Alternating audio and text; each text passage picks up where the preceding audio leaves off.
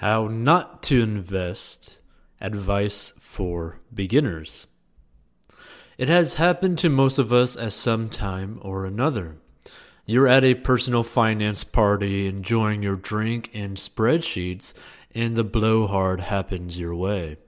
You know he's going to brag about his latest giant win. This time, he's taking a long position in notascam.scam, the latest, greatest online marketer of household gadgets. You come to find he knows nothing about the company, is still completely enamored with it, and has invested 80% of his portfolio in it, hoping he can double his money quickly.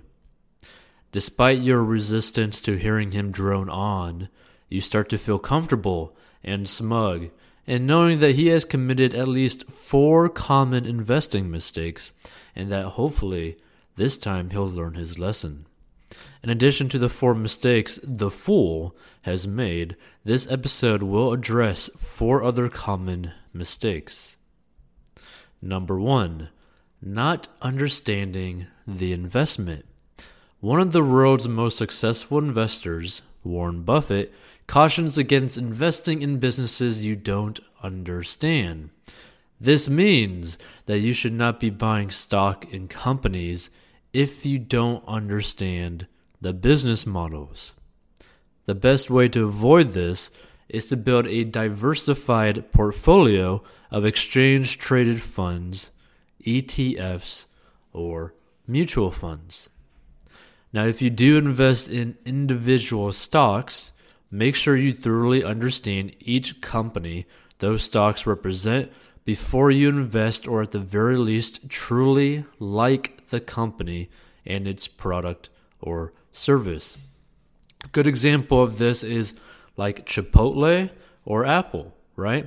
If you eat Chipotle every single day, you love their product regardless of the negative sides of, going to the bathroom after eating a Chipotle burrito, you're probably going to be pretty good with just investing into Chipotle because you believe in the product and the service that they provide, like the customer service.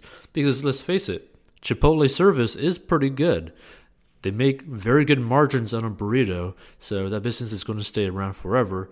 They'll keep growing and all that kind of stuff. So if you like Chipotle, if you like eating it every single day, then it would kind of make sense to invest into it because you understand that business, right, in their business model. Now, with Apple, if you are basically in the whole Apple ecosystem, it kind of makes sense for you to really invest into Apple stock on like an individual basis because you obviously believe in the company. You believe in their products, you believe in their ecosystem, you believe in their services that they provide, like iTunes, their app store, right? You believe in all that. You believe in their MacBooks, right? And if that's the case, then you would, in fact, invest into Apple because you truly enjoy that company and believe in it. Now, if you don't like it, why would you buy it, right? Now, this is also something that could potentially be like an ethical thing as well. Like, would you really be okay? And I'm talking about like if you're like just investing into individual stocks where you are actively choosing one stock or another, right? If you don't like the company, why bother putting money into it? Number 2, falling in love with a company. Now, this is different than liking a company and understanding their business. This is just simply dumb love, okay? So too often when we see a company we've invested in do well, it's easy to fall in love with it and forget that we bought this stock as an investment. Always remember, you bought this stock to make money. If any of the fundamentals that prompted you to buy into the company change, consider selling the stock. Number 3, lack of patience. How many times has the power of slow and steady progress become eminently clear? Slow and steady usually comes out on top, be it at the gym, in school, or in your career. For example, you cannot outwork what you eat. You cannot out-earn your spending. That's why people end up falling into the trap of living paycheck to paycheck, even if they end up breaking the six-figure mark per year, where they make $100,000 per year, because they just keep spending more and more of their money. So then why then do we expect it to be different from investing? A slow, steady, and disciplined approach will go a lot further over the long haul than going for the last-minute full-send plays. For example, if you are consistently investing, let's say $100 a month, every single month, you're putting that into mutual funds every single month, every single year until the time that you retire. You're probably going to end up retiring pretty close to a millionaire, if not a millionaire, depending on when you start doing this, because of the consistency and you continuously buying more and more and more mutual funds, more ETFs, more stocks, right? But if you just buy everything, just put in maybe $1,000 at one time, or let's say, since we're saying $100 per month, let's say that you just stuck in $1,200 at once, one time a year. Well, you could end up buying that on a good month or at a very, very low part of the market. So just choosing a random point or a random stock to pick in to just try to make as much profit as possible, kind of the whole penny stock thing, can really destroy your investment. Expecting our portfolios to do something other than what they're designed to do is a recipe for disaster. This means you need to keep your expectations realistic in regard to the length, time, and growth that each stock will encounter. And of course, when it comes to investing into the stock market, we're doing it for investing, not trading. We're going for long-term growth, long-term return, so that you could end up creating a residual income or a passive income by the time you retire. That's the whole purpose of investing in the stock market. Number 4, too much investment turnover. Turnover or jumping in and out of positions is another return killer. For example, the majority of day traders lose money. The majority of day traders never turn a profit. So unless you're an institutional investor with the benefit of low commission rates, which is highly unlikely, the transaction costs can eat you alive. Now, obviously, this is changing as time goes on with the free trades, so the transaction cost isn't as bad as it used to be. But not to mention the short-term tax rates, especially if you're trading in crypto, and the opportunity cost of missing out on the long-term gains of good investments. The majority of day traders lose money, okay? Have clear and step-by-step fundamentals when it comes to investing into any avenue, whether it be stocks or real estate. Keep a written checklist that must be true for you to invest in it. Attempting market timing.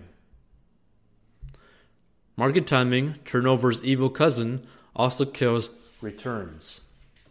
Successfully timing the market is extremely difficult to do. Even institutional investors often fail to do it successfully. A well-known study, Determinants of Portfolio Performance, which is Financial Analyst Journal 1986, conducted by Gary P. Brinson, L. Randolph Hood, and Gilbert Beebower, covered American pension fund returns. This study showed that on average, nearly 94% of the variation of returns over time was explained by the investment policy decision. In layman's terms, this indicates that normally, most of a portfolio's return can be explained by the asset allocation decisions you make, not by timing or even security selection. Number 6, waiting to get even. Getting even is just another way to ensure you lose any profit you might have made. This means you are waiting to sell a loser until it gets back to its original cost basis. Behavioral finance calls this a cognitive error.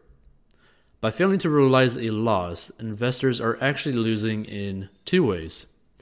First, They avoid selling a loser, which may continue to slide until it's worthless, which, by the way, if you're doing day trading, you got to put a stop loss or a limit order, because you got to limit the risk that you're taking.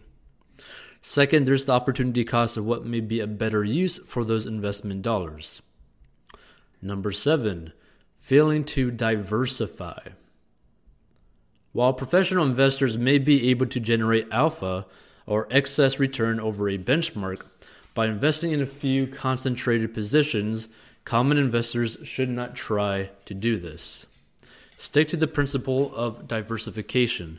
In building an ETF or mutual fund portfolio, remember to allocate an exposure to all major spaces. In building an individual stock portfolio, allocate to all major sectors.